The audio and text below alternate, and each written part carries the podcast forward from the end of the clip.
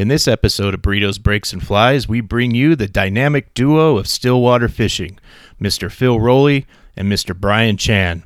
We're super excited to have these two on board, and our topic of discussion is going to be everything midges size, color, presentation, techniques, the whole thing, and of course, some burrito talk. And of course, thank you to our sponsors Loop Tackle, Adams Built Fishing, Monic Fly Lines. Without your support, hey, none of this could be possible. So sit back and enjoy this podcast on midges.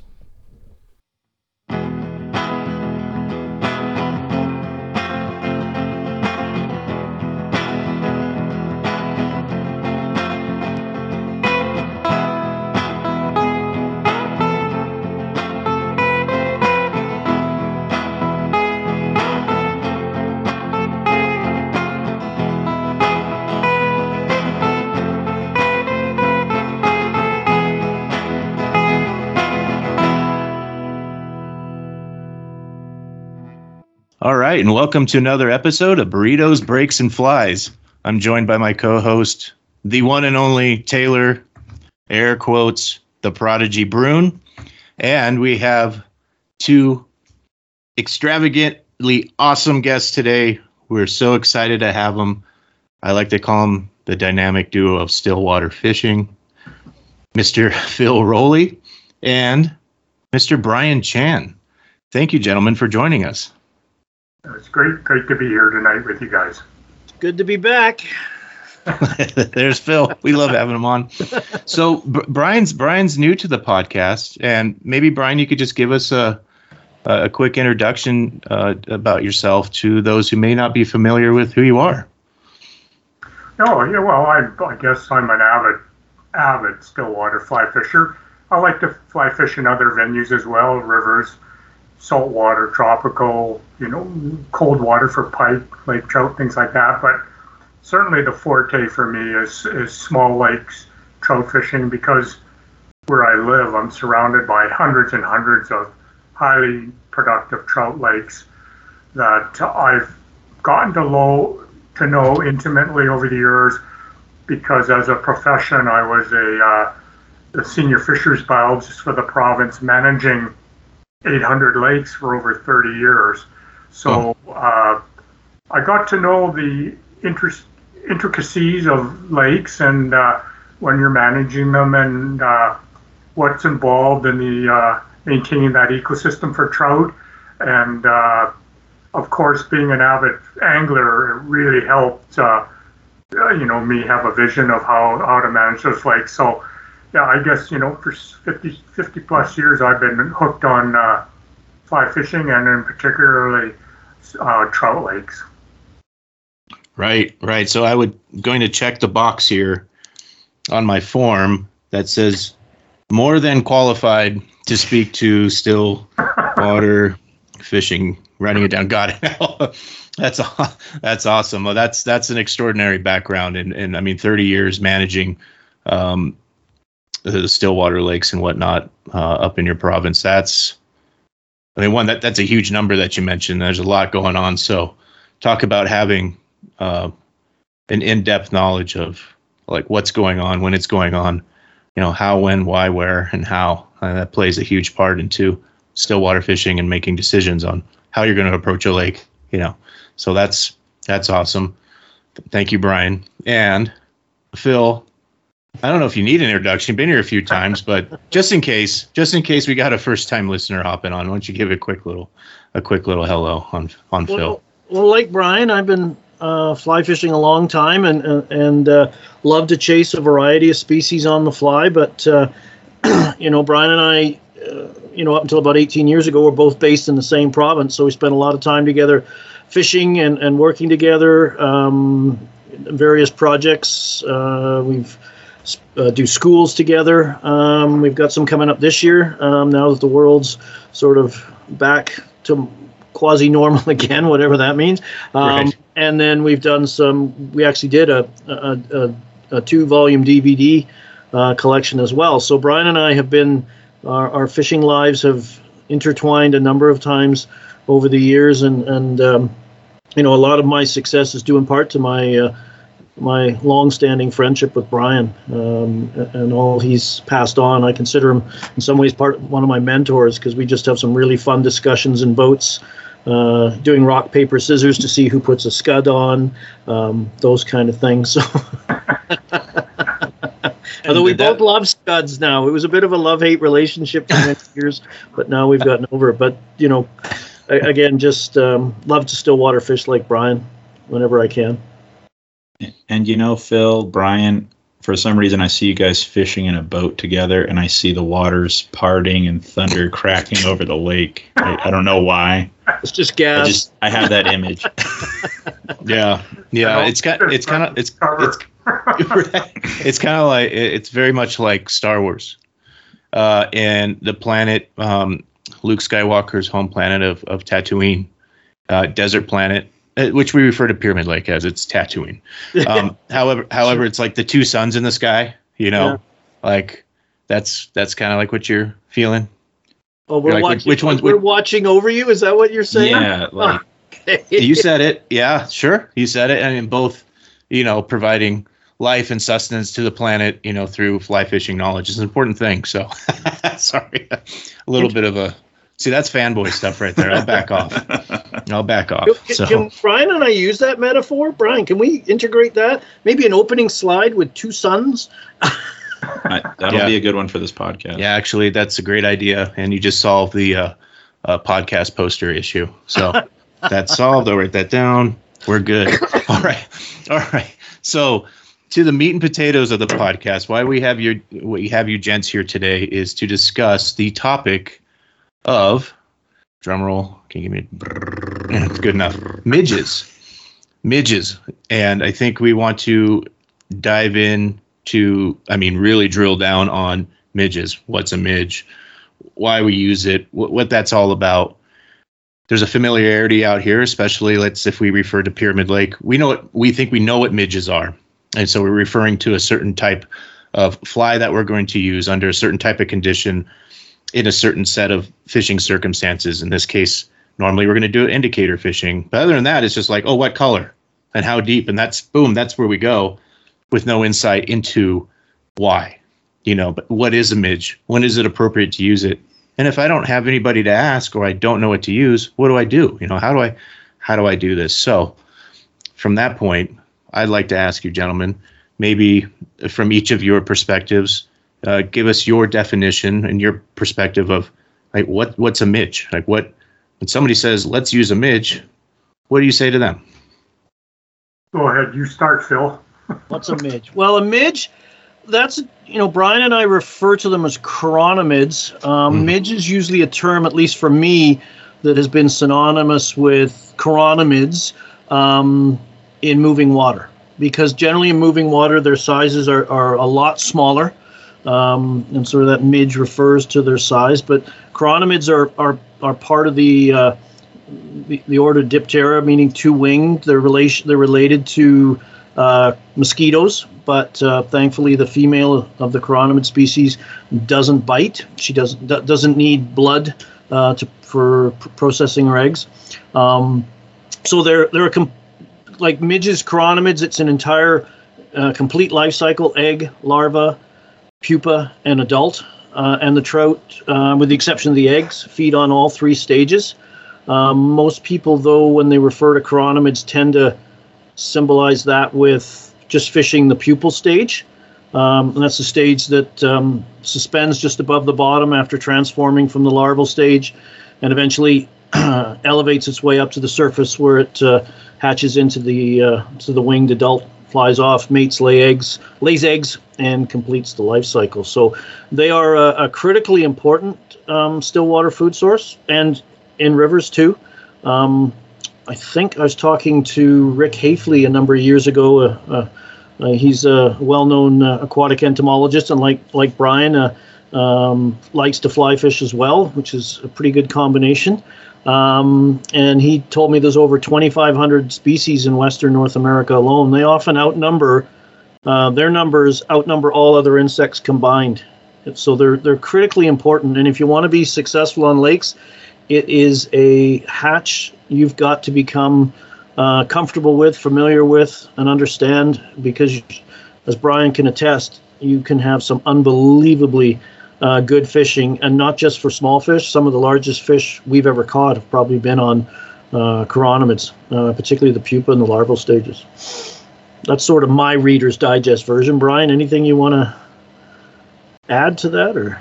You know? I think just to, to re-emphasize, because there's such a diversity in uh, species, like over 2,500 species, you could you could in Pyramid Lake, for instance, have 50 different species of chironomids in there or midges. And I know I've never been fortunate to f- fish there. I think Phil has. Mm-hmm. But, you, you know, I, I, I, see the fishing is basically shore based or you're out on ladders. Yes, so sir. we have many lakes, for instance, in British Columbia, where we have midges emerging in water 50, 60, 70, 80, 90 feet in depth. Mm-hmm. And we have phenomenal pupal fishing at those depths. So it just shows you how diverse that insect species is in terms of utilizing available habitat in whatever lake they're in. The you know they adapt to the water chemistry, they adapt uh, to to the substrate that they can live in, and you could have for instance, on Pyramid Lake, in the middle of that lake, I don't know how deep it is, but you you you could have an entirely different species coming off in deeper water than you're having in the near shore shoal areas that you're most uh, uh, generally fishing. So it's it's as Phil said, it's a huge, diverse population of of a food source that uh, that trout and other fish species take advantage of because they're such an easy food source to consume. The, the fish, regardless of species, expends minimum amount of energy for a huge return on nutrition. And that's what it's all about if you're a fish. Yeah.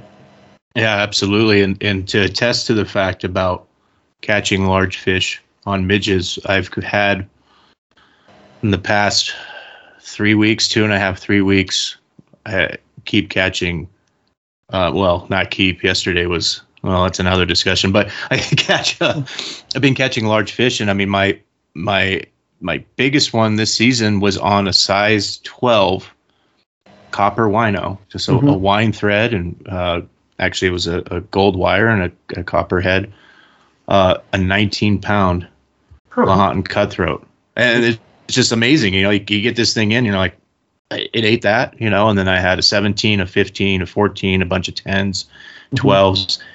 And, you know, normally I'm going after them with leeches, which are, are highly, highly productive, you know, however, this time of the year, uh, for whatever reason, they're more keyed in on, um, on the chironomids and obviously like in their pupal stage. So like, yeah, what you're saying is it's, it's, it's phenomenal and it's phenomenal at the depths that we're catching them at, not very deep. Yep. No, we we also out, have you know. we we also you know the the thing as well is they eat so many of these the pupa in particular and the, the other stages that it just almost to me it becomes imprinted on them. And you can catch fish on chironomid pupa uh, in particular when there is no visible hatch whatsoever. They just see one right. eat one. It's kind of like you and i responding to our favorite candy a jelly bean or a peanut. We know exactly what it is and we eat it. It's easy to eat um, and we can eat a lot of them. And, and the fish process them quickly. So that also gives you the ability. They eat, they fill up one day, the next day they've digested them and they're on the job again. So um, they just constantly graze on these, and it's just as Brian mentioned, it's such an easy food source for them to eat with such a big return on, on calories because trout aren't on, they're not on Weight Watchers, they're on weight gainers. So uh, no, yeah. And, and you know, Brian, what you said with easily being what probably 50 different species just in Pyramid Lake, you know, guesstimate, right? Um, you know, I was fishing out a certain part of the lake and Nico's like, "Hey, they're hitting this color, this depth," you know, and I'm probably what, 4 miles from you? Yeah, you're probably about 4 miles north of me. You know, 4 miles, right? You'd think, "Hey, it's one big lake." You know, completely different pattern, completely different size. I was trying his stuff. You mm-hmm. know, he was texting me. they Yeah. didn't touch it, but then they were touching, you know, what was the color that day? Like a uh, a fuchsia, right? Like a reddish color for him. It's the fuchsia nightmare. That is correct. And then on my side of the lake, literally olive, whitehead. That's all they would touch. Yeah. You know, just even then that four miles. yeah, yeah. well, Brian and I've had situations where we're in the same boat, fishing different sizes, different colors, and get and getting fish. And they've got you know uh, certain fish keying on one and another, and some could care less. And as long as they'll eat big ones, little ones, small ones, just depends on their mood that day or other factors. So that's what makes them so much fun. And there's so many different ways you can fish them. You know, if I had one criticism of chronomid fishing today, is everybody thinks it's under an indicator, and there's so many other ways to fish them. You can have multiple species coming off at the same time. So multiple sizes and colors coming off at the same time, and those fish will switch. They'll Yeah. switch from one size and color, and then an hour later they're on a totally different color and size. And that's that's why Phil and I, you know, are such fans of proper use of a throat pump to uh, track their uh, their uh, feeding uh, changes in their feeding patterns during the day, particularly when they're on small food sources like chironomids, mayflies, things like that. yeah, Yeah, and this guy over here recently bought a throat pump, didn't you? Yeah, I did. Yeah, Yeah. I haven't used it yet because I haven't caught big enough fish yet Haven't got big enough fish. since I bought it. No, it, it's it's a critical tool, particularly because to me, if you like, that's you know, one of the pros of stillwater fishing is if you like matching the hatch, there's enough food sources in lakes to keep you going for ten lifetimes, it seems. And and chironomids are probably the ultimate one, as Brian touched upon, because you can have those variations not only in stages, but within those stages, particularly the pupal stages, those size and color variations that they can almost flip on on an hourly basis. It seems sometimes. So if you like that challenge of constantly trying to figure it out, it can also be a source of incredible frustration at times. Um, but uh, once you figure the puzzle out, it, it's just a lot of fun, and it becomes for me, it's very addictive to try and figure this thing out and make make the subtle changes. You know, just drop a size, change a color, change a bead color, sometimes change a rib color um, makes the difference. Yeah, so many combinations. And let's let let's let's break this down a little bit more because I definitely I would like to review color and I like to review size, but we we'll we'll talk about those separately maybe to kind of keep people on track and not get get ourselves too lost because it's easy. We're talking midges and chronomids. so let's talk. Let's let's first talk about um. What do you want to do? You want to do color? Yeah, I mean, Okay. yeah, with color, you know, uh, you know, living around here in northern Nevada, you know, you go on the Truckee and stuff, and you'll see like some midge patterns. It's like meh, red, black, cool, whatever, you know, for fishing the river. But it's like when we get into pyramid, it's almost like a box of somebody's jelly beans melted in their fly box. And I've never seen a more extravagant, you know, like oh no, those ones are completely different. I put it a little extra fl- you know, when we get into pyramid side, it seems like everyone's like that hot spot matters or that, you know, little flash at the tip. That's the only thing that did it, you know, Right. you know, versus like a river, they see like, you know, because trout have more time in a lake to kind of be like, oh yeah, that's, that looks better than, you know, in a current, for example, where they're like, oh, that's something. Well, yeah, yeah. Case, in point, I'll, I'll let you gents carry on with it. But on the color, like recently, I was catching nice fish on a, a, a fuchsia, a main body with a fuchsia color, and and the first larger fish that I was catching had a like a like a reddish rib on it, and either a silver or like a raw tungsten head on it. And I'm like, oh, that works great. I'm like, but what if? Let me try this, and I swapped out that ribbing and the bead. I put a gold bead on, and I put gold gold wire on and I was kind of getting similar results, you know, and I would change back and forth and I'm like, well, interesting. What are they keying on here? But then there's other days where they're completely turned off by one and not by the other and whatnot. So I think that's where we come into place. Like, you know, when, when we're talking color, you know, where do you see the biggest differences? And, and you know, is it just the body color? How much does that ribbing come into play? Does the bead matter? I mean, is it as long as it's shiny, you know, and, and, you know, or, or does depth matter? Does a gold bead look better than a white bead at 12 feet? You know, that type of stuff. How much time do we have tonight? All right, we'll narrow it down. So, top, top five colors you would think a midge would be, I guess. there you go. I don't know. That's a good thing, right? Narrow it down like that. Top performing colors, something like that. Brian, maybe a good per- precursor to this. Touch on how their colors change and their emergence process, and because that, to me, that's really why there's so many colors because uh, uh, they're in flux. They'll they can start one co- like I've got video footage of them being one color, transforming into another color, and then they start to generate gas and then elevate because I've watched it all in the same petri dish. I've watched that pupa after throat pumping it out change, right? So that's that's they're they're complex little gaffers. I'd say so. I'd say so. Wow. Yeah. Um, yeah. So maybe you could kind of walk us through, maybe instead of getting too depth in the color as far as favorites and whatnot, ma- maybe talk us through that that color change. Um, uh, you know, wh- where do you kind of normally see them from? You know, a, a pupa stage. You know, as they progress. And I know there's a gazillion different midges out there, but you know, we could let's let's use one as an example, like a. I'll let you pick. You're the expert, but you know, just to give us an example of how drastic that color change could be, maybe that would be helpful. I'd like to see Nico name a scientific name of a specific midge. I- I'm just Good luck. kidding. you know, I don't know any either, so it's okay. No. yeah, yeah. sort of like a color example. You know, like say, hey, I saw one. It, it started as black, and then the thing ended up as, you know, bright yellow with chartreuse wings and red eyes, and you're Oh, like, it's whoa, holy smokes! Well, there, there's certainly, at least in our part of the world, there's certainly common. There's a common uh, thread of colors that uh, you we see pupal colors in, and uh, I mean, uh, black-bodied ones, uh, various shades of green bodies, various shades of brown, Mm. and then we get into the to the shades of gray, which is the precursor to the gas-filled shucks that that that we then then end up calling chromies, like Phil's chromie pattern because they're gassed up. But even a, a fully silver sheen gassed up pupa starts from a solid color at, when it first emerges from the larval shuck.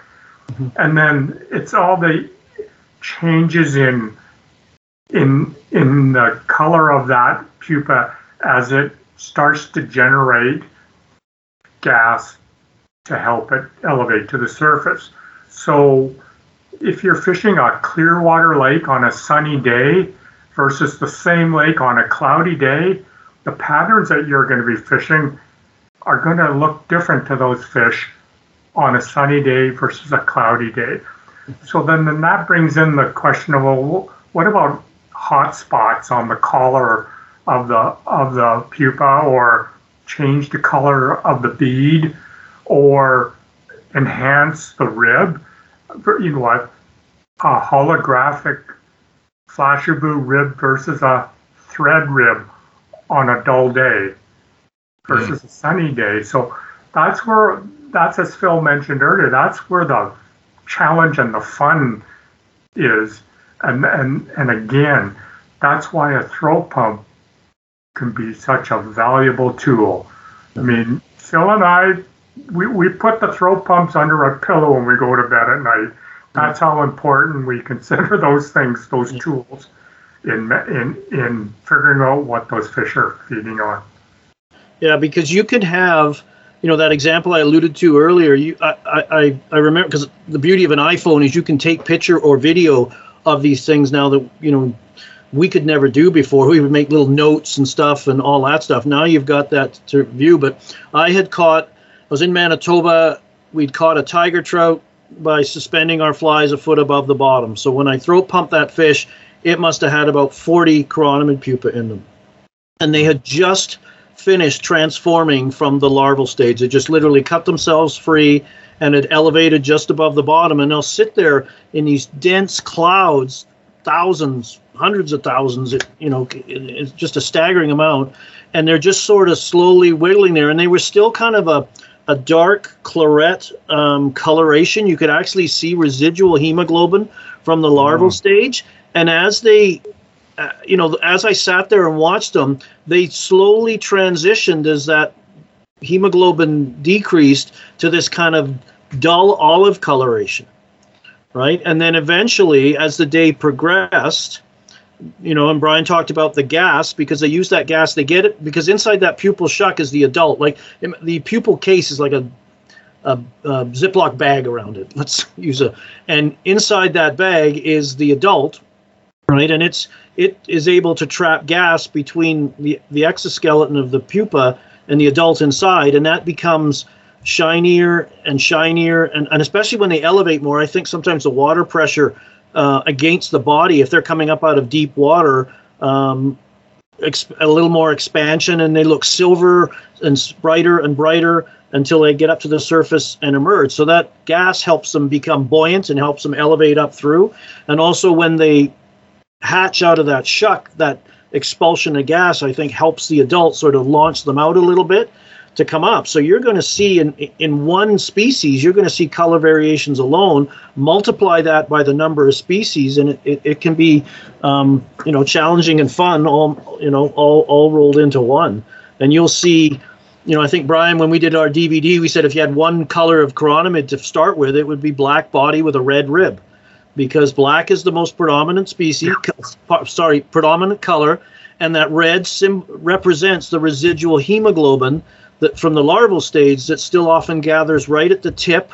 We call them red butt chironomids and along the abdominal segments. And then other colorations come in, as Brian touched about. You've got different light conditions, depth of water, suspended matter in the water. There's all these um, variables. So there's no not one magic. That's the fly, right?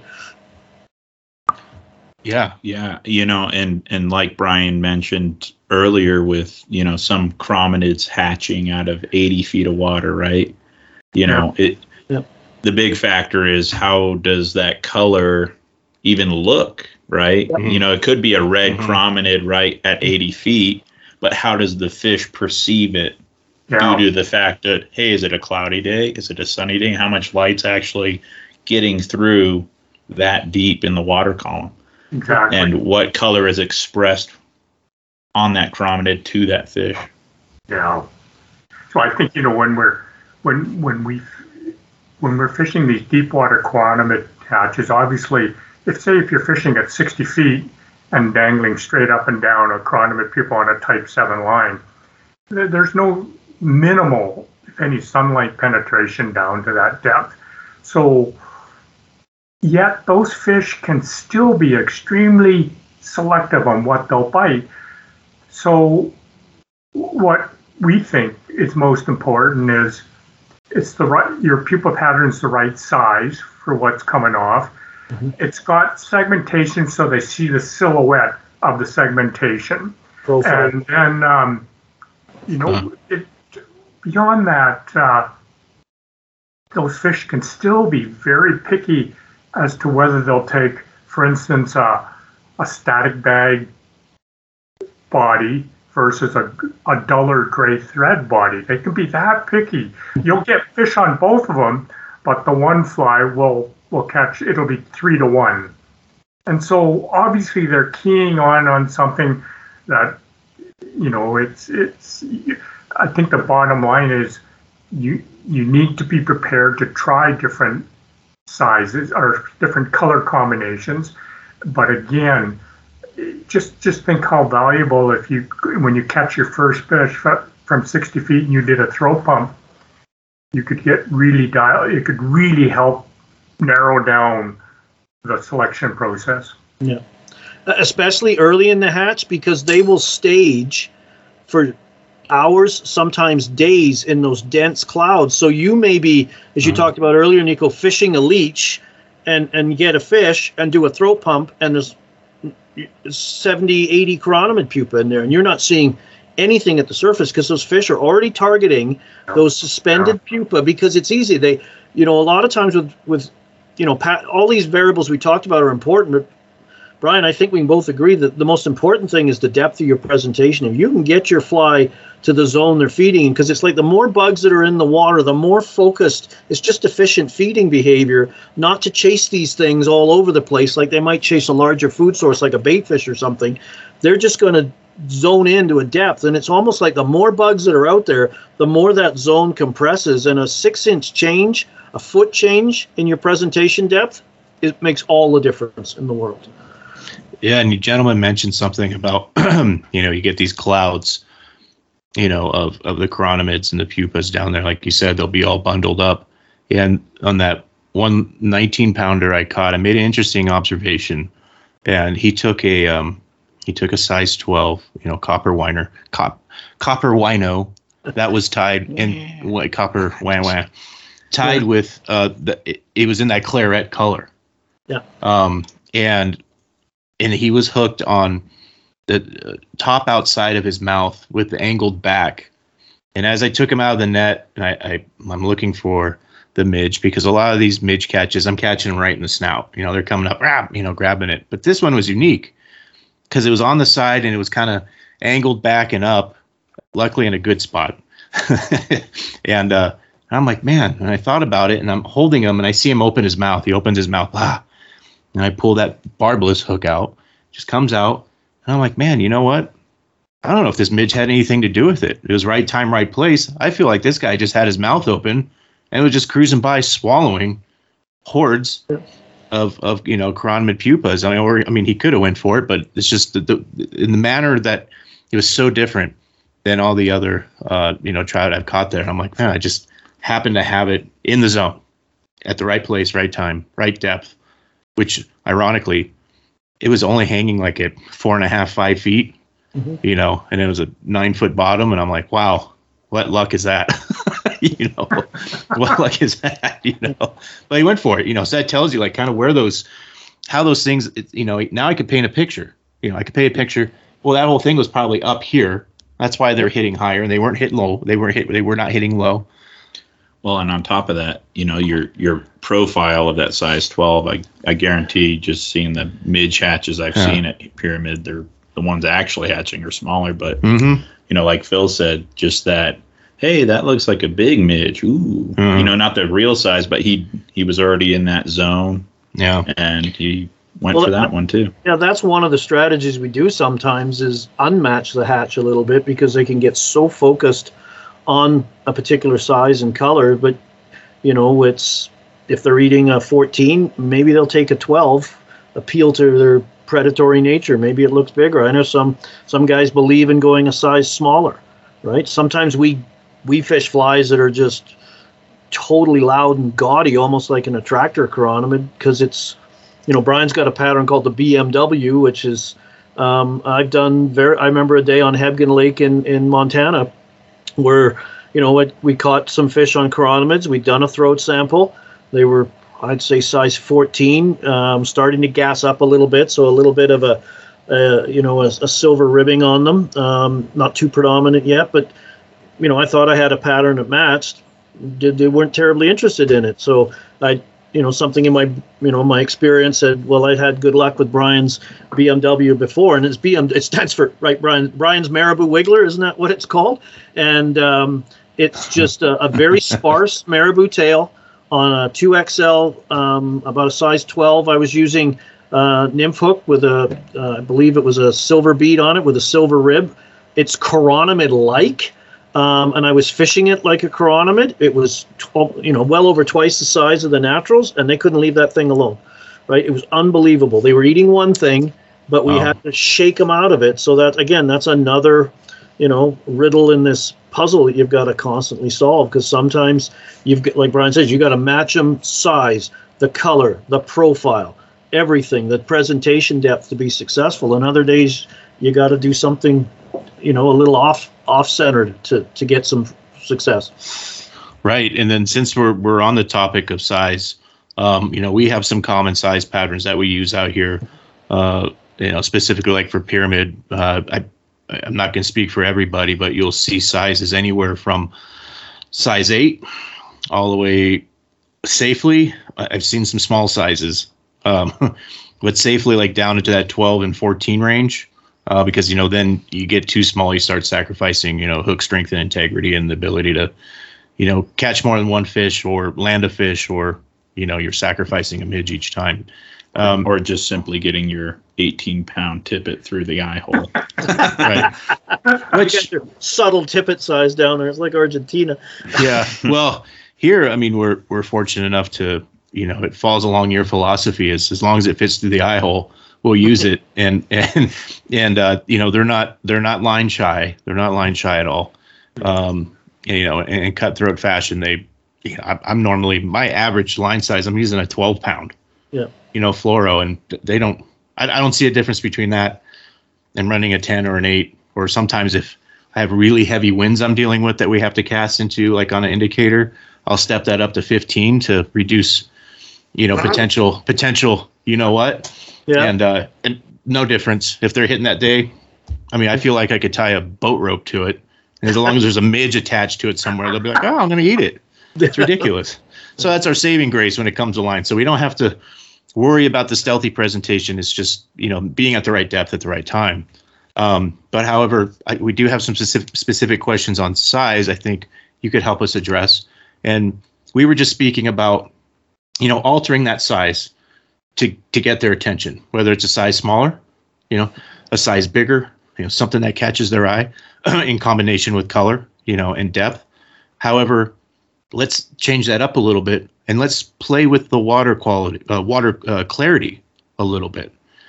So let's say we're fishing. I'll use an example.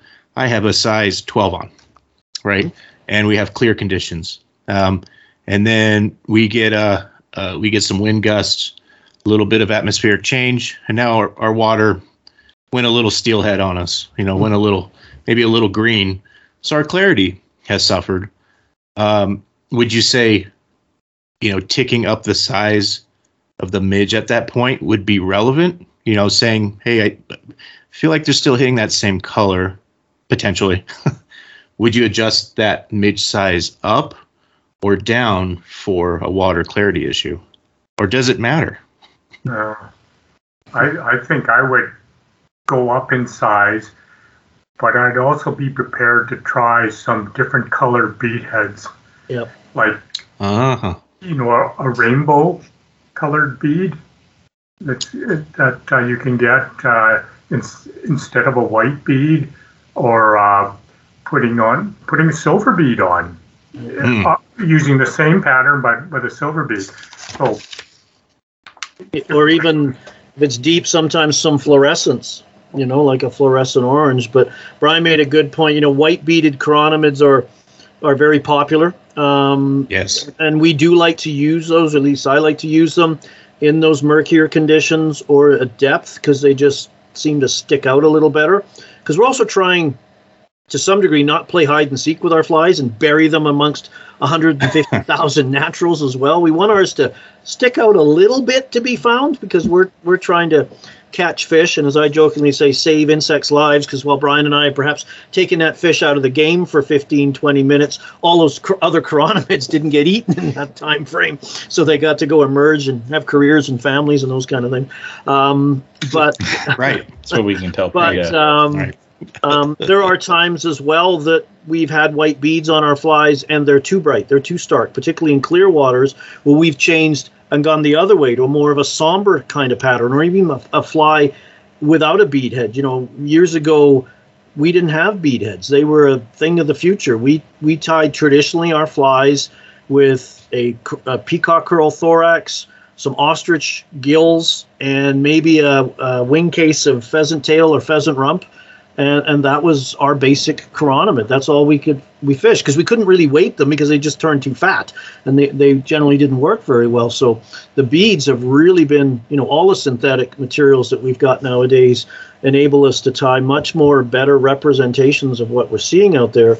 So again, those in those clear water situations, we always have a black pen in our kit bags. We've actually taken a black marker and colored up the white bead to make it a black bead because they would just seem to be turned off or the white bead wasn't as productive. Brilliant. Right? It's brilliant. Save money on beads too. Uh, Dye well, them all white and then sharpie them up. yeah. Yes, sure. well, you never know. Uh, lots of people do it when they're tying thread body chironomids, right? Trying to get the, it's it's you know taking a particular color and and then you know common practice nowadays is to put a little thread um, thorax right behind the bead of either kind of a um, a rusty brown coloration or a burnt orange to suggest the that that's the con- common color of the wing pads of the natural to put that behind there just to suggest that um, and then as some tyers you know from time to time i do it they'll actually make wing buds and get you know very realistic look you know trying to be super realistic with their tying right so I'm feverishly taking notes over here because most podcasts I don't. Some I do, but this one, just because it's so in depth, you know, you would never think that, you know, you could get this in depth on on chironomid patterns. But there's so many, so many changes going on from the time that you know they come out of their egg and they they, they hatch out. Noting all these changes is fascinating, and these little subtle things like you just noted, you know, the the significance of color behind the bead, you know, to signify you know, the, the wing buds. It's like, well, I didn't know that. Like, I just thought, ah, it's some kind of contrast. It's some kind of this, which I mean, it can be, It or it, it is, but it's just like, wow, I didn't take the color that seriously because sometimes like, well, what color I'm I going to put here? I'm, I'm going to put hot pink. Why? Because, why? Well, it's a hot spot now. And it's like, well, sure, you know, they work and that- sometimes and i that tie them with hot spots Yeah, you know but I think sometimes again to stand out to stand out. be that little different be that little awkward chironomid or whatever that, that's going to get you know The singled poor out. albino one. The poor You know. albino one, right? I mean, I've done, you know, full chartreuse chironomids, and then it's like, oh, I guess I've never seen something like that. But Yeah.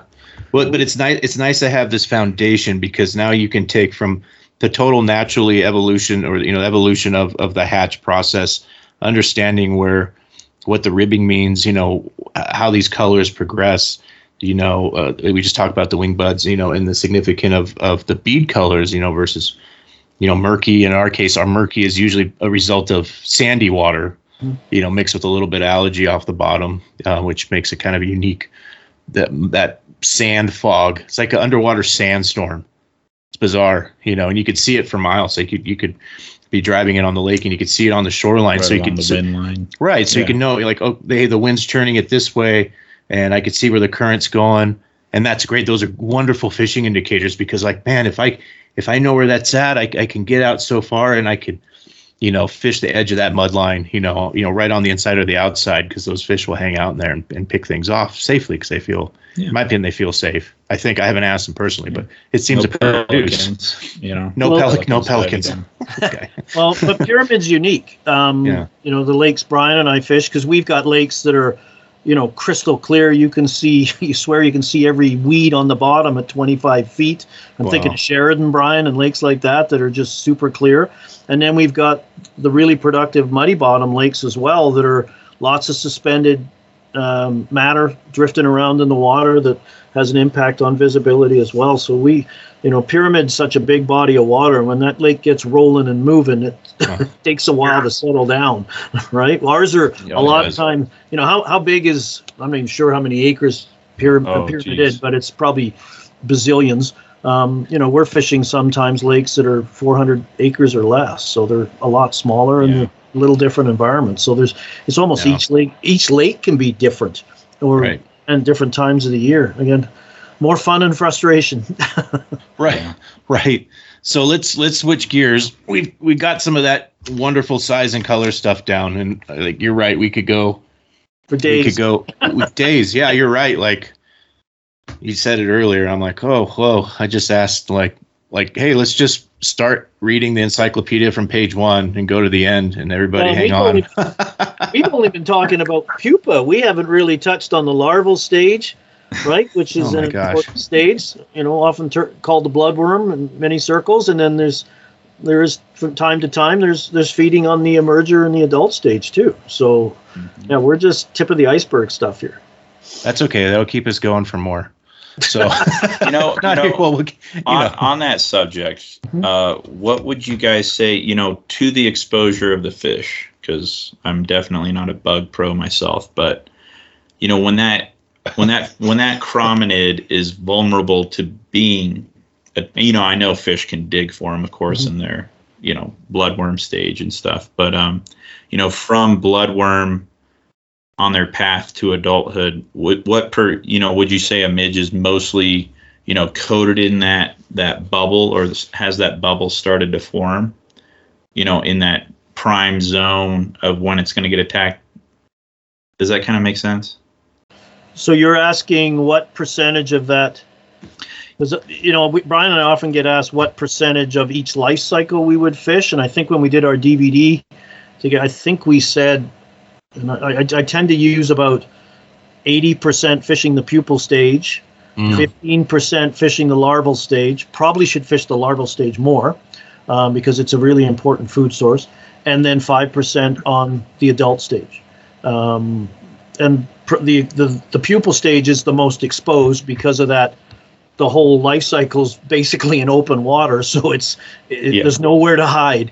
Um, so uh, you know, if a fish is in the neighborhood and in the mood to eat them, um, there's nothing that's going to stop it. So, but they, as we talked about earlier, there there's a part of their life, they're part of their the pupal stage where they're kind of somber, and then they're progressively getting brighter and brighter and brighter as they get closer to emergence. Fascinating. Yeah. Fascinating.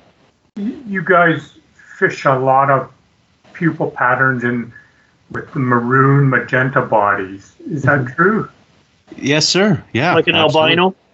So yes, yes, very so, similar. You know, when you when you use a body that color, you're you're kind of doing a dual imitation. They could be taking it for the larval mm-hmm. stage as well as the pupal stage with yep. being that body color. So, I mean, there there could be a lot of larval feeding, bloodworm feeding going on in that lake. Uh, is, is the substrate you're fishing over? Is it's not mud? You you're fishing over. It's generally sand. Yeah, all the way down, or is it sand along the shoreline and then into mud as the lake gets deeper? It, it it has to get mud into deeper. swum down no, there no, deep. no, it, it does get it does get muddier on the deeper stuff because yeah. it, it is it is a um uh what do you call it um terminus lake. Uh, so it gets a lot of sediment and whatnot. And it's also semi geothermal. There are mm geothermal hotspots that do produce more of that kind of silt. Yeah, so that's tons prime, of calcium in the water. That's prime chironomid larva habitat. They love that stuff to to burrow into. They, but also you've got such prominent wind and wave wind induced wave action that mm-hmm. that's gonna you know when that stuff gets cycling, it's gonna suck them right up. And yeah. once the chironomid larva is out of its safety of its home, they're feeble swimmers. They move around like a severed earthworm, if you remember bait fishing from a kid, um, to get more mileage out of your worms. Um, that's and once they're adrift, they're at the mercy of the elements, and they are uh, easy, easy pickings for yeah. uh, opportunistic. Have you guys ever seen chironomid larvae in the surface film? Actually, I've seen the adults.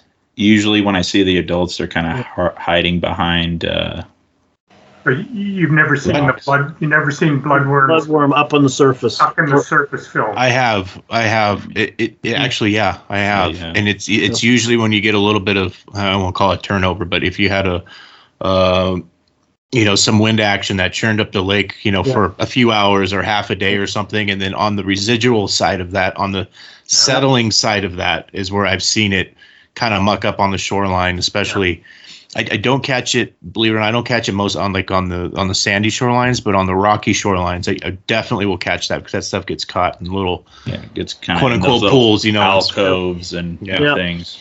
Yep. That's, yeah, absolutely. And and you gentlemen kind of answered another question about the the, the those uh those things getting caught up like in their larval stage because I've I've fished uh those claret like wino patterns deep mm-hmm. And get results, but then I'll I mean, I, I have this one spot where I'll go fish that thing literally four feet. I'll put that four feet on indicator and I'll get all my hits on that. However, it's in an interesting transition spot where it's coming off a shelf. You know, I'm sitting in, I'm sitting personally like in six feet of water. 40 feet in front of me is 12 feet deep. Another 40 feet past that drops down to 40 to 60 feet. Mm-hmm. And and it, it feels like those things get whipped up, whatever that current is. Those things get rolled up because I'm like, why are these things hitting on the top and not at the bottom? This doesn't make any sense. Yeah. And I'm like, oh, they must be getting churned up. But you gentlemen kind of answer that question. Well, they're getting churned up. They can't go down, and the Yep. fish are looking up. You know. They probably don't know up from down once they've been disturbed. They're just drifting around, Right. hoping that eventually they land back on the bottom, right? Right. Right. Yeah. Right. Yeah. Absolutely.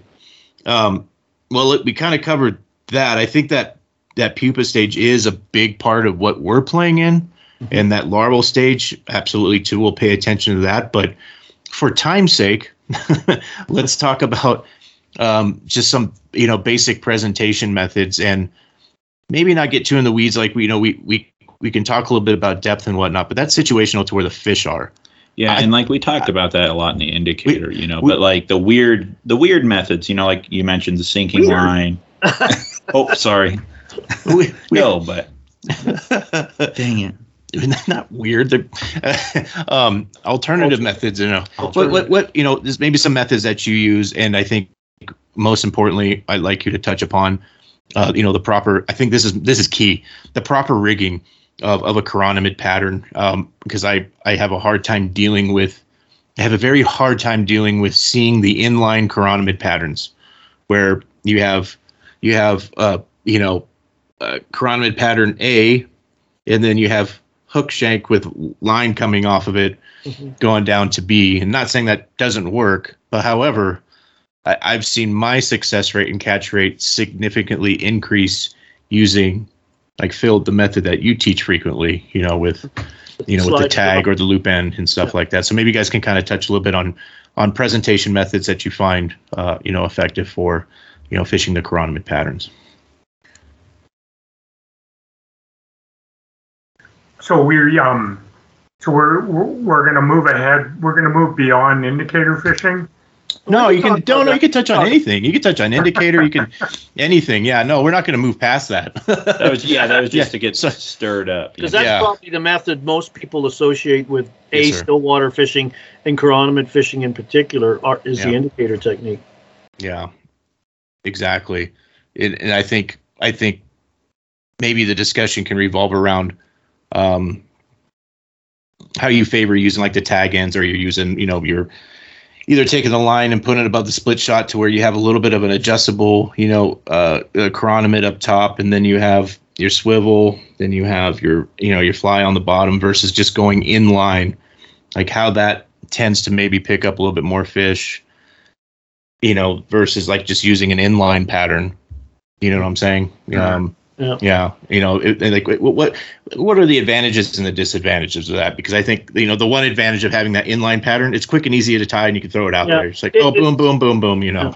Where where Brian is, unfortunately, he can't use droppers, so he has to come visit me next door or travel south. But Oh. um, you know, the inline, me- I call it the tandem method, is probably the most common, where you're literally tying off the bend of another, and they're and they're in line. So from a casting point of view, one follows the other. It tends to tangle less. hmm But I I don't like that method for like for if you're new to droppers, sure, it's a, it's a great place to start. Yeah. But over the years, you know, since I've started, you know, I'm a big believer in droppers and using them wherever you, you know, obviously it's got to be legal to do so. But um, when you tie something off the bend of another, I wonder that you negatively impact that fly's ability to fish and move. And also in a vertical situation, whether you're fishing under an indicator or fishing vertically with fast sinking lines, um, if you've got sort of tippet coming off the eye of one fly and the uh, off off the fly, and then tippet coming off the bend of the other, um, I, I I remember a situation I had a friend with last year. He was getting takes, and as he set the hook, the fish would be on for a millisecond and gone. And this Wow. just kept happening not once, but almost every fish. He was having a heck of a time getting hookups. Right? We we're both using the same stuff. I'm, I'm getting hookups, and we discussed it, and we believed his dropper system because as that fly is hanging there with basically fish, you know, leader or tippet coming off the eye and tippet off the bend, as the fish came in to take the fly, it either fe- felt, sensed the, you know, the tippet again, and just felt weird, maybe on its, you know, I'm not a fish, its lips, or actually pushed the fly out of the way. So he saw that, set the hook, maybe tagged it a little bit, but not enough to get a good firm hold on it, and it spat the fly. The fish was off. Whereas I was fishing, uh, I like to fish off independent droppers, um, either off a tag or I. My favorite way is to take about six or eight inches of tippet and put a perfection loop in one end and loop that section of tippet around the leader above a stopper. So a stopper could be a split ring, not a split ring, a tippet ring, a swivel, or a, a, a leader connection knot like a triple surgeon's because you need some kind of stopper to stop it from sliding all the way down the leader to the point fly. And the benefit of this method is the flies move independently of each other. Um, some of the methods we use with chironomid fishing, leader length and maintaining the integrity of your leader is important. And sometimes with other methods, you're, you're just slowly chewing away at the leader every time you change the fly and things get shorter. And all of a sudden, you're not getting down as deep as you need to get anymore. Um, and you can easily change a fly. You can just put one on, trip on, you know, cut it off, tie another one on, and you know, eventually you, you're going to have to replace the dropper. But with that sliding dropper I mentioned with the perfection loop, I can just cut it off and tie another one on, and, and I'm done in seconds. So it's very versatile, and that dropper has the ability with this to sort of move around the leader, and you know, there's no perfect tangle-free dropper system. I think we can all really know that, um, but it's the you know it's one of the least tangle-prone systems, and it's very versatile and has served me very well for many years now. I'm just totally addicted to it. No, it works. It works really, really well. And I think to the point where you know we have it in line. I, I like that you brought up the point of, you know, you're speaking of of that gentleman, you know, getting the misses, and I think a lot has to do with you know maybe they went for it, and like you said, that fly may have never made it into its mouth because it's open mouth, and you know maybe it hits that it, it hits that uh, uh, you know the uh, fluorocarbon or the mono or whatever, it hits it on the nose, and it's like, oh, what was that? You know, or it takes it as it's in its mouth, it closes its mouth. You see your bobber drop, but nothing happened. It just literally Yep. ran into your line. That's it. It's just like, If- and the fish is swimming away, going, "I'm still hungry." If you talk to European nymphers too, they're the same way. They lo- they all especially well in competitions you can't fish tandem systems. You have to have a continuous leader, but they love to fish independent droppers as well, even when they're fishing sort of recreationally uh, for that reason as well. They believe that at times the fish can, you know, for all their best efforts, that the, the system gets in the way of them eating the fly properly or in such a way that they get hooked up. So. right, and then I have I have I have friends that believe this theory of mine. So strength strength They fall. numbers. they fall for it. like, yeah, it works. Yeah, must be right. Phil said so. No, it's not that way. The Church of Droppers. Uh, But you know, we you talked about indicators. Brian and I fish indicators a lot. We we enjoy fishing it. It's it's very productive, right, Brian? It's you got your fly set at the right depth. So once you've dialed in that depth, your flies where the fish are feeding the entire time, right? So it's it's very effective. I mean, that certainly is the most uh, common, it's easiest technique to learn too. But you know, at the same time, we in the same depth zones, we could be fishing naked, floating line and a long leader, and uh, although it requires a little bit more patience to allow you wait for the your fly, your selection, your two flies to sink down to the depth zone. It sometimes the fish want a fly that is moving through the water uh, and not stationary. And particularly aggressive fish, they'll chase they'll chase those fish those flies that are drifting through the water. So, um, uh, you know, I think in the situation where you where you guys are fishing that pyramid lake, I think it's an ideal situation to be trying uh, naked long long flo- long. Uh, sinking leader off a floating line. Yeah, that's how Brian and I, at least I learned to fish chironomids. It was a time served proposition because the naked technique is more finessey. You're playing with leader length, how long you let the fly sink, how much you move the fly, how much your patterns weigh. There's a lot of things to get in sync for that method to work. But it, as Brian touched on, it it teaches you patience and touch, which you it really because fish, as you've probably seen, can take chironomids very very subtly right? They don't have to expend much effort. So even your indicator takes are not the classic bubble trail four feet under. We love those. Sometimes that indicator might go half down, it might slide to the left. Sometimes they'll take it on the way up, and the indicator appears to grow in size a little bit. Um, those kind of things. That's so when you learn those skills through this naked technique, and we call it naked because there's no um, indicator on the leader. We are totally clothed with this method, guys. So, uh, right. yeah, Wow. yeah, we're not. Uh, it's gold in Canada for that, but um, you know, when Brian's talking long leaders, we're talking 15, 18, 20, 25 feet, even sometimes longer, right? Wow. So casting that out, letting it sink. You know, a lot of times we'll let the wind sort of drift it along as it's sinking as well. And it's a really fun method um, once you master it because the takes are like a wet fly swing on a river too. You know, Ah. sometimes the line just moves a little bit. You'll see the tip move or a little squiggle pull. Like sometimes you get a little memory in the line, and all of a sudden that'll just straighten out. That's a grab. So you're actually this is where it teaches you the touch because you're starting to recognize really subtle takes that you wouldn't even recognize in the past, right? And that just those kind of skills, Brian and I believe, really transfer over to other forms of stillwater fishing where you're just more in touch with what's going on with your presentation. But when they take it, you know, confidently, that take is very, for me, is very, very addictive. You know, your rod just takes off or it just off and gone, and you just want to repeat. It's as addictive as a bobber drop at times, Yeah. right? yeah. Yeah, and that's that's fascinating. That's like I I love I love wet fly fishing on on rivers. It's just a blast. Like you said, it's just you know you're you're just watching that line. You're watching it, watching it, and you have depending on the speed of water that you're fishing, you can see that subtle change. But I mean, at, at least out here, like on my home river, the Truckee or or like the East Walker, there's no real subtlety to it. It's like it's on. Like you know, I mean, few and far between where you get a subtle take. It's just like they grab and go, Yeah. and it's like as long as you're holding your rod in the right position, it's almost like a self hook set. It's like Well, oh, fish fish on. You know, like wow, that, there you go. And some you of know. your beaches you've got in in Pyramid where you know it'll go out and then just slope off into deep water. That's Yeah. a prime place to try that naked technique, right? Where they're Wow. just cruising on the deep side of the drop off. Um, you know, they could be at any depth along there, so you can play with your leader length and your sink time and and sort of dial them in that way. So um, that's that's one. And then Brian, we you know years ago when you were mentored by Jack. Um, used to fish slow sinking lines, right? Yeah, you know, we just before before indicators came on the scene, it was it was floating line long leader, or we'd fish a type one, type two, type three full sinking line, and uh, you know, cast out as far as you can, let her sink, and then bring the fly up on a gradual angle up through the water column, and uh, the takes.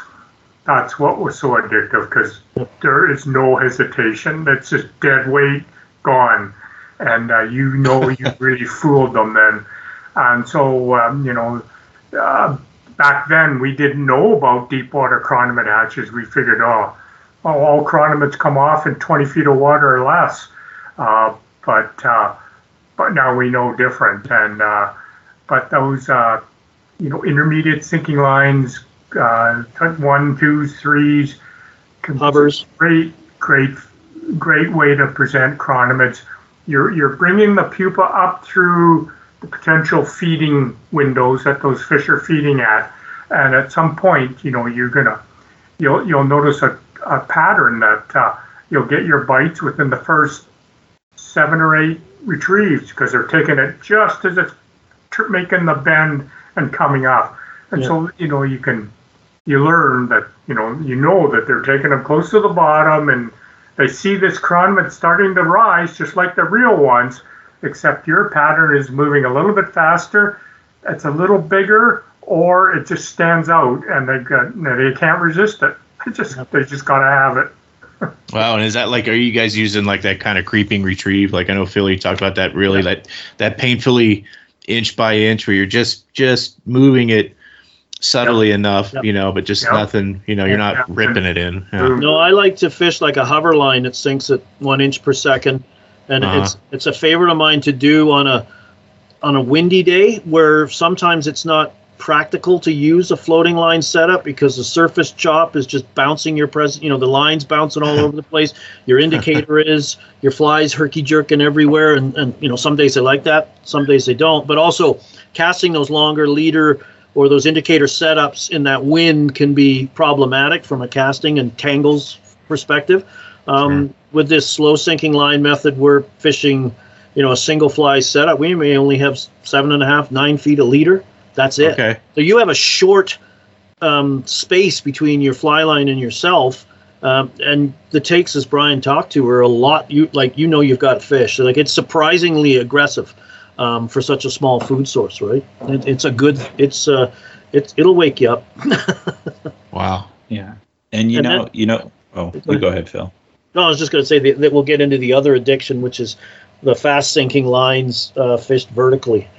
Um, Oh well, I mean that's Yeah. a you know that's a no brainer right there. You know, and that kind of brings me, you know, I was thinking about Chrominid. You know, Pyramid is, you know, when everyone was fishing it, you know, way back when, it was all about sinking lines, you know.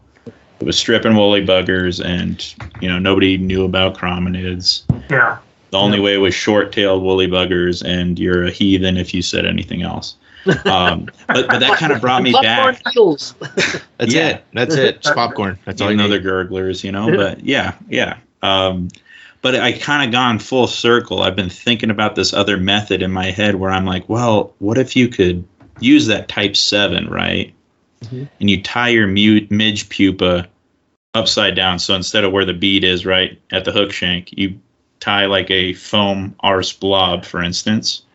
Oh, okay. You know what I mean? Like a little touch Yeah. of white at the tip, tie them upside down, and then strip. You know, in this situation at Pyramid, right? We're generally not in boats, and I was I was sitting there on shore this last time I was fishing, not catching anything for a while, and I was like, what if I stripped like a foam promenade slowly up the shore where it's floating up above, and then you maybe reach that that point like you were talking about with that that washing Oh, line. I see what you're saying. You see what I'm saying? You could do that. Yeah, that's that's a common method. Particularly in England, they'll fish chronomids that way with that washing line technique with something buoyant on the point, and then, you know, um, washer your flies hanging off independent droppers like clothes on a washing line. That's where that, that Mhm. comes from. But what we're talking about with the fast sinking lines is a method we we call dangling, where we're fishing vertically uh, from an anchored position straight down. So Brian touched on those.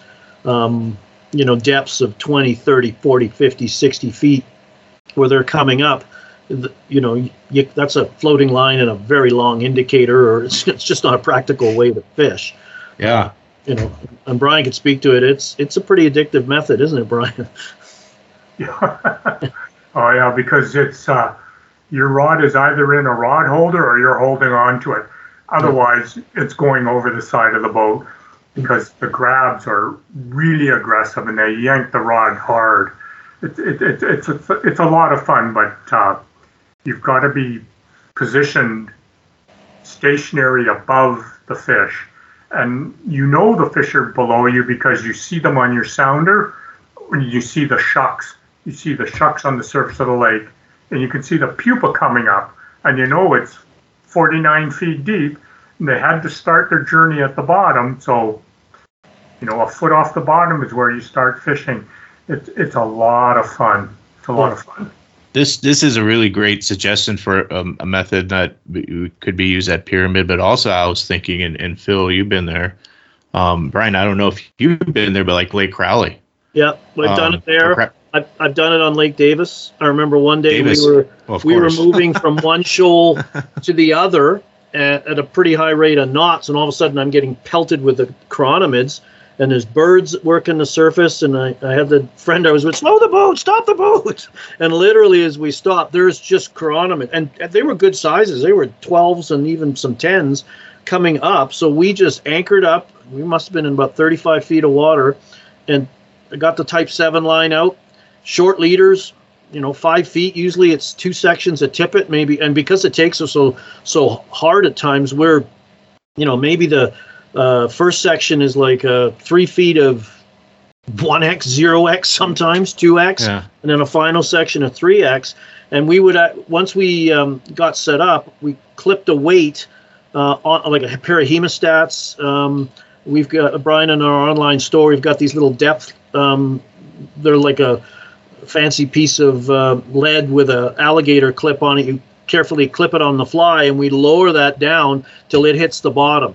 and then Uh-huh. you've got your rod tip, you know, where you're going to fish it, and we just start reeling the line in, and eventually you're going to pull that weight up, and your tip will, you know, hang down, and that means your fly that weight is literally just kissing the bottom. Right. Reach up about a foot above your retrieve hand, pull that line in, reel that slack in, and then we strip that line in, take the weight off, and just cast that out. So that's how we get that fly in 39 feet of water at 38 feet, and then we let it sit or dangle as, as long as you can take it, right? Until you eventually get bored, and then we start that slow, creepy, crawly retrieve, bringing the fly vertically up through the water, just like the naturals are going. And as Brian says, when they take that fly, holy you better hang on. Like you can all the other methods we got to watch an indicator you got to watch your floating line for this and that you know you just got to hold on to your rod. You can look around at the birds you can sightsee you can do whatever you want because you'll know when you get a hit. It'll it'll uh, literally i brian and i've seen guests we've had on our stillwater schools and guiding that rods bent around the gunnel of a boat in around the butt section which is just like you're just waiting for the graphite explosion right? Like the takes are um, just horrifically ag- like scare you. Like and it's super addictive. Uh, brian and i joke when we do our schools we have to teach this method last because if we taught that first i don't think anybody else would listen to the, the rest of our rhetoric about chironomy we're just going dangling.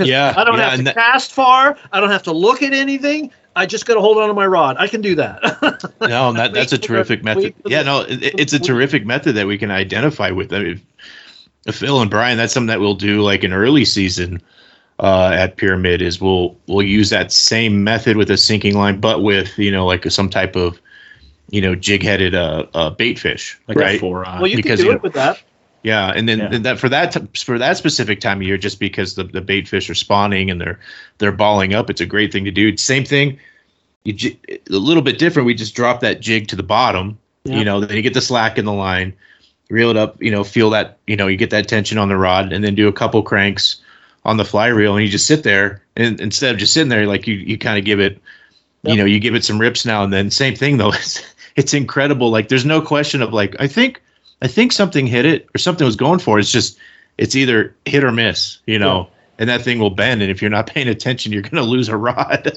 oh yeah you, well, know, I, I also use it fishing leeches, balanced leeches, and I do it in the summer months when our trout lakes in my area get too warm. I use it for fishing walleye and bait fish patterns, and it's it's deadly.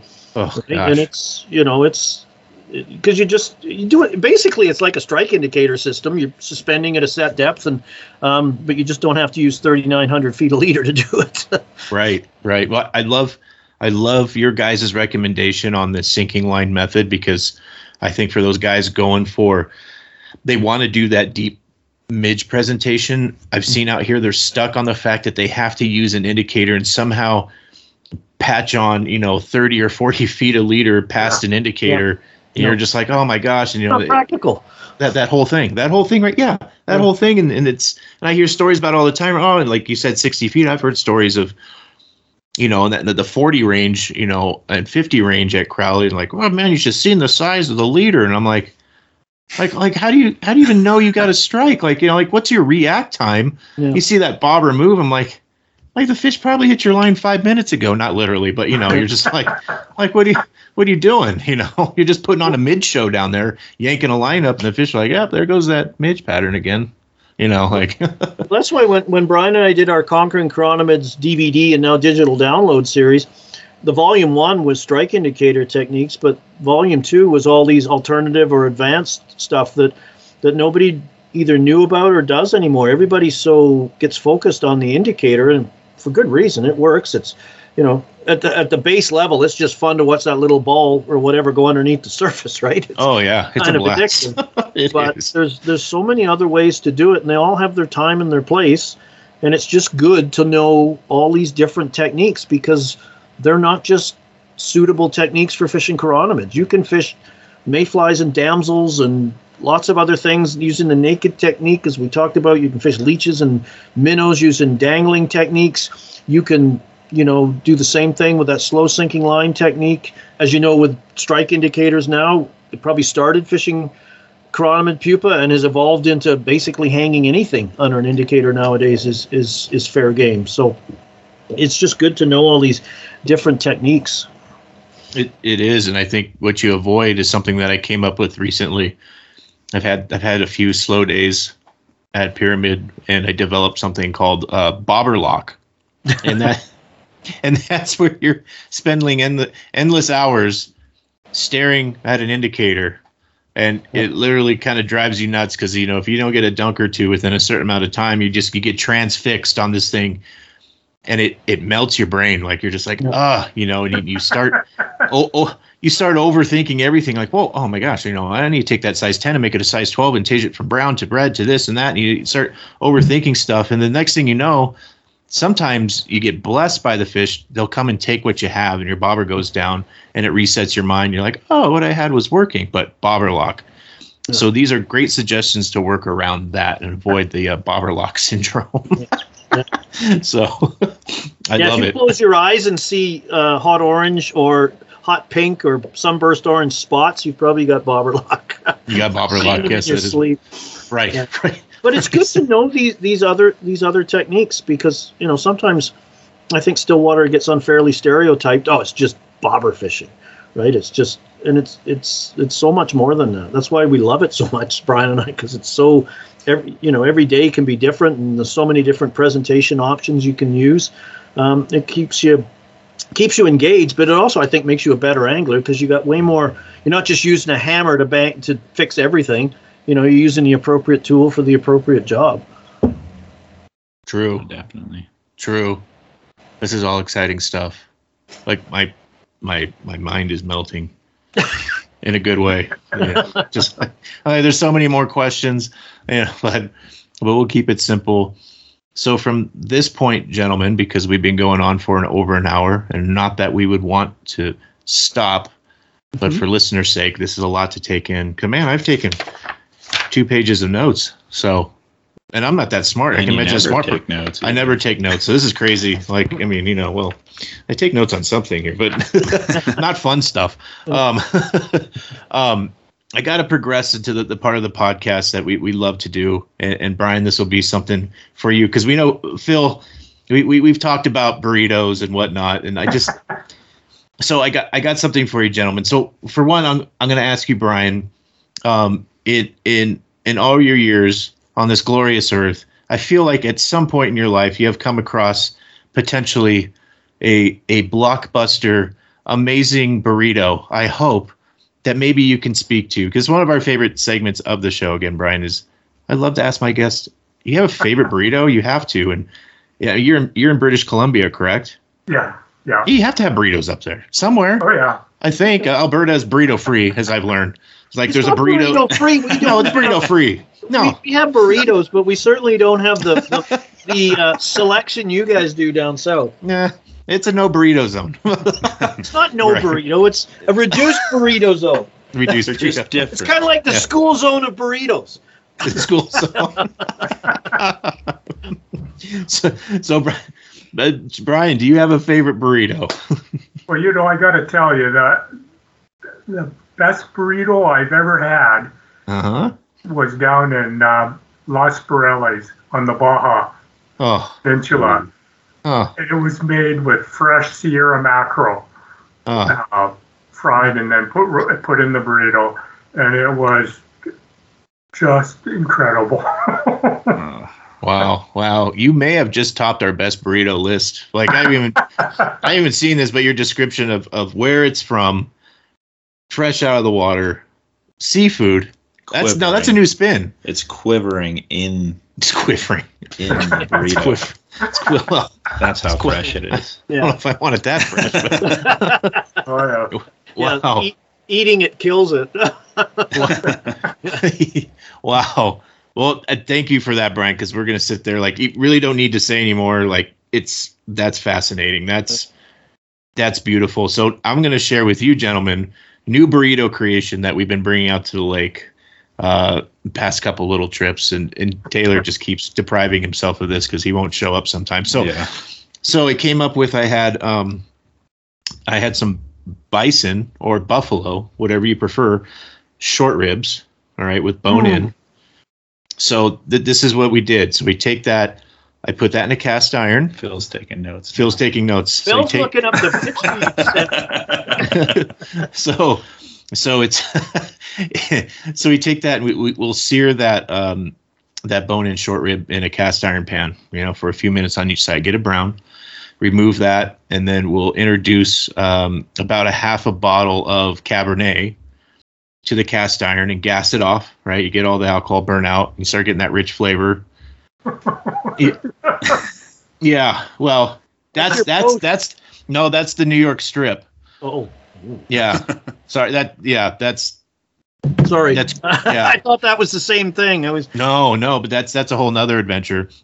Um, uh, and and basically then we take the cabernet. We add some chicken stock. We reintroduce the the bison short rib uh, to the cast iron pan, cover it with foil. We put it in the oven for 350 for three hours, and then it's done. We pull that apart. We shred it. Then I'll overnight that in the fridge. So in the next morning, when you're getting ready for your trip, you get up extra early because that's what we all love to do is get up an extra half hour, 45 minutes earlier than we already have to.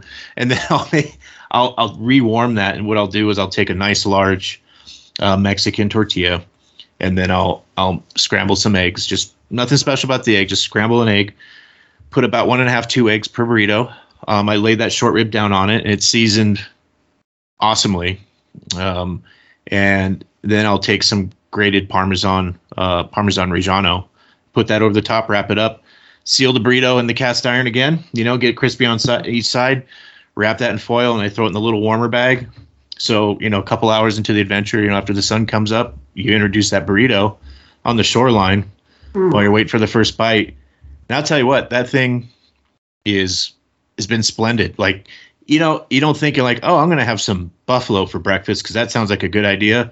This case it is, and it, it holds you over perfectly until you know, until around lunchtime or whatever. Then you bring on the next food adventure. But that's been, at least for the time being, while it's still kind of cold weather in the morning here, it, it's perfect. Perfect amount of like heavy protein and fat and carbs and all that, whatever. Like you, you don't you don't pay a price for it. You're not like lethargic on the water. You're like, oh wow, that was great, you know. So that's that's I wanted to share that with you guys because it was just so. It's if ridiculous. Brian and I came down, this is the kind of food we can expect from a day on the water with you two. Oh, better. That's Oh. a silly. That is a silly question. I never thought I would say that to Phil Rowley, but um, yeah, absolutely, yeah, yeah. Yeah. It's always We don't even it's have always, to fish. We'll just come down to eat. No, you don't have to. I mean, I mean, you got a view. You know, you got good food, and it's it's it's fun to integrate that into the fishing day because Yep. you know but that's what makes it. it, it is it is. You know, you, you get you get a full belly in the morning. You can fish strong. Um, You got to put gold flakes on there. So I got to put gold flakes on there. Yeah. So, you know, but then you pull off the water at lunchtime. If you're having a long day in the water, get something in your tummy, make it good. Because you know sometimes you do have those days where you're like, ah, this is, it's not happening. You know, but you'll walk away at the end of the day going, you know, you know what, beautiful view, beautiful day, great food. You know, and I learned something. I walked away, and, and yesterday was one of those days, guys. I had, um, I've had two what I call bagel days at at Pyramid, and yesterday was one of them. And I'm like, this is so funny because it's midge season, and I'm out here. I've been ripping it on midges, and nothing's happening. I'm watching people around me catch fish, and I'm like, how appropriate we have a midge podcast tomorrow, and I can't catch one fish on a midge. but anyway, what but- makes you ask the good questions. yeah, yeah, it makes the good questions, but that that it it's all good. Even those those worst of days, you can learn so much from because you try so much, you know, and you, you try different things, and you're like, what happened?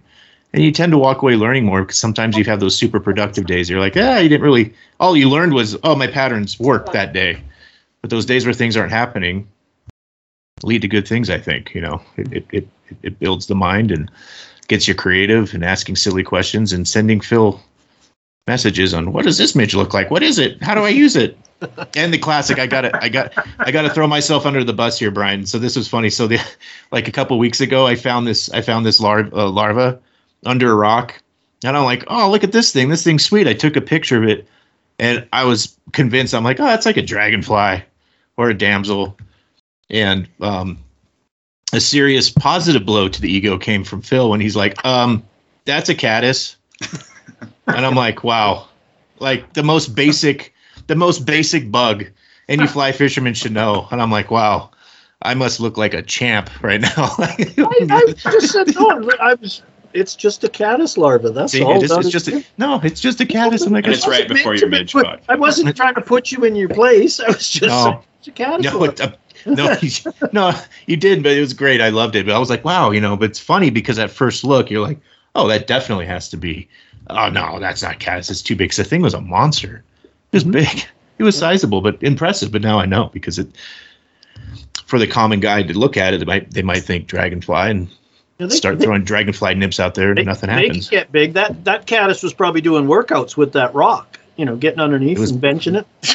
It was big. It almost scared me. I'm like, what is that? And Yeah. It was it was sizable. It was sizable. But guys, be- before we depart, um, maybe you can share uh, your website info. You have a really you have a tremendously great website with a wealth of information, great patterns, um, even a little fly shop on there. Could you share that that web address so people can go to it and check it out? Um, that would be our uh, Stillwater Fly Fishing Store, the Mhm. Fly Fishing Store.com. So that is a um, online store that Brian and I put together um, because we would often be asked about where we got certain things and, and how to find stuff. So it's Stillwater centric. So we've got all our things we like to use Stillwater fishing, including throat pumps, um, that little alligator weight I was talking about, our signature flies that are uh, tied on by Montana Fly Company on our behalf. We've got our uh, DVDs and our digital downloads, including the Conquering Chironomids DVD series. We've got strike indicators, leaders, bobber stops. Have I missed anything, Brian? We got all yeah hooks. We got a few hooks as well for balance flies. So, and we're always looking to add more stuff. Um, you know, just barring usual supply chain issues, which seem to be the the uh, curse of everything these days. So uh, yeah, that's what. And then we both got our own individual sites, right? Why don't you tell them what yours is, Brian? Got Yeah, so you know, website wise, you've got um, um. So um, it's where we've got a bunch of articles up on there on um, fishing tactics during different times of the year and uh, things like that. And uh, um, also, uh, it's where I promote. I do I do some guiding um, and uh, a limited number of trips uh, in the spring and the fall, prime times in the Kamloops area.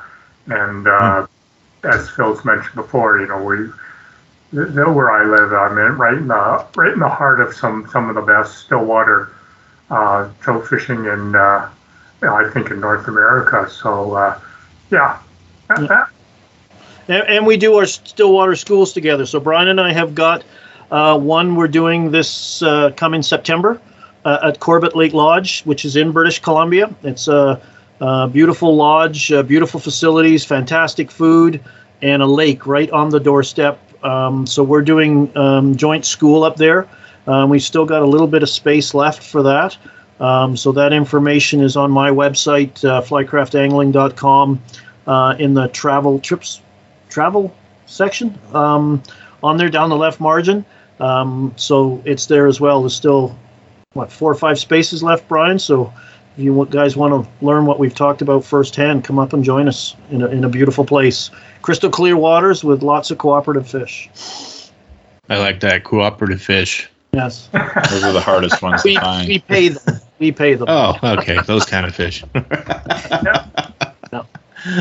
That's awesome. Well, gentlemen, thank you for joining us. Uh, Brian, it's an honor that you're able to join us. We're so glad that you were able to make it on. Phil, always a pleasure. And uh, Taylor, do you have any closing words or questions? You know, this was this was the weeds. It was good though. That's I have a statement and that's it. yeah, This was this was nice. it is the weeds. It's- yeah, it gets It's all about the weeds. It, it really is. That's what that's what I'm here for. is right. The weeds. It's the weeds. It's the Mhm. weeds. Yeah. All right, gentlemen, thank you so much. And, you know, we look forward to hopefully having you on again and we could cover some other topics. There's so much to cover in Stillwater. It's it's amazing. So we look forward to having you on in the future. And we're, we're so glad that you can make it onto our podcast today. So again, thank you very much. Great, Great to to talk be to here. you guys. Have All a right, guys. Thank you, guys. Thank you, Brian and Phil. And that concludes this episode of Burritos, Breaks, and Flies. And until next time, tight lines.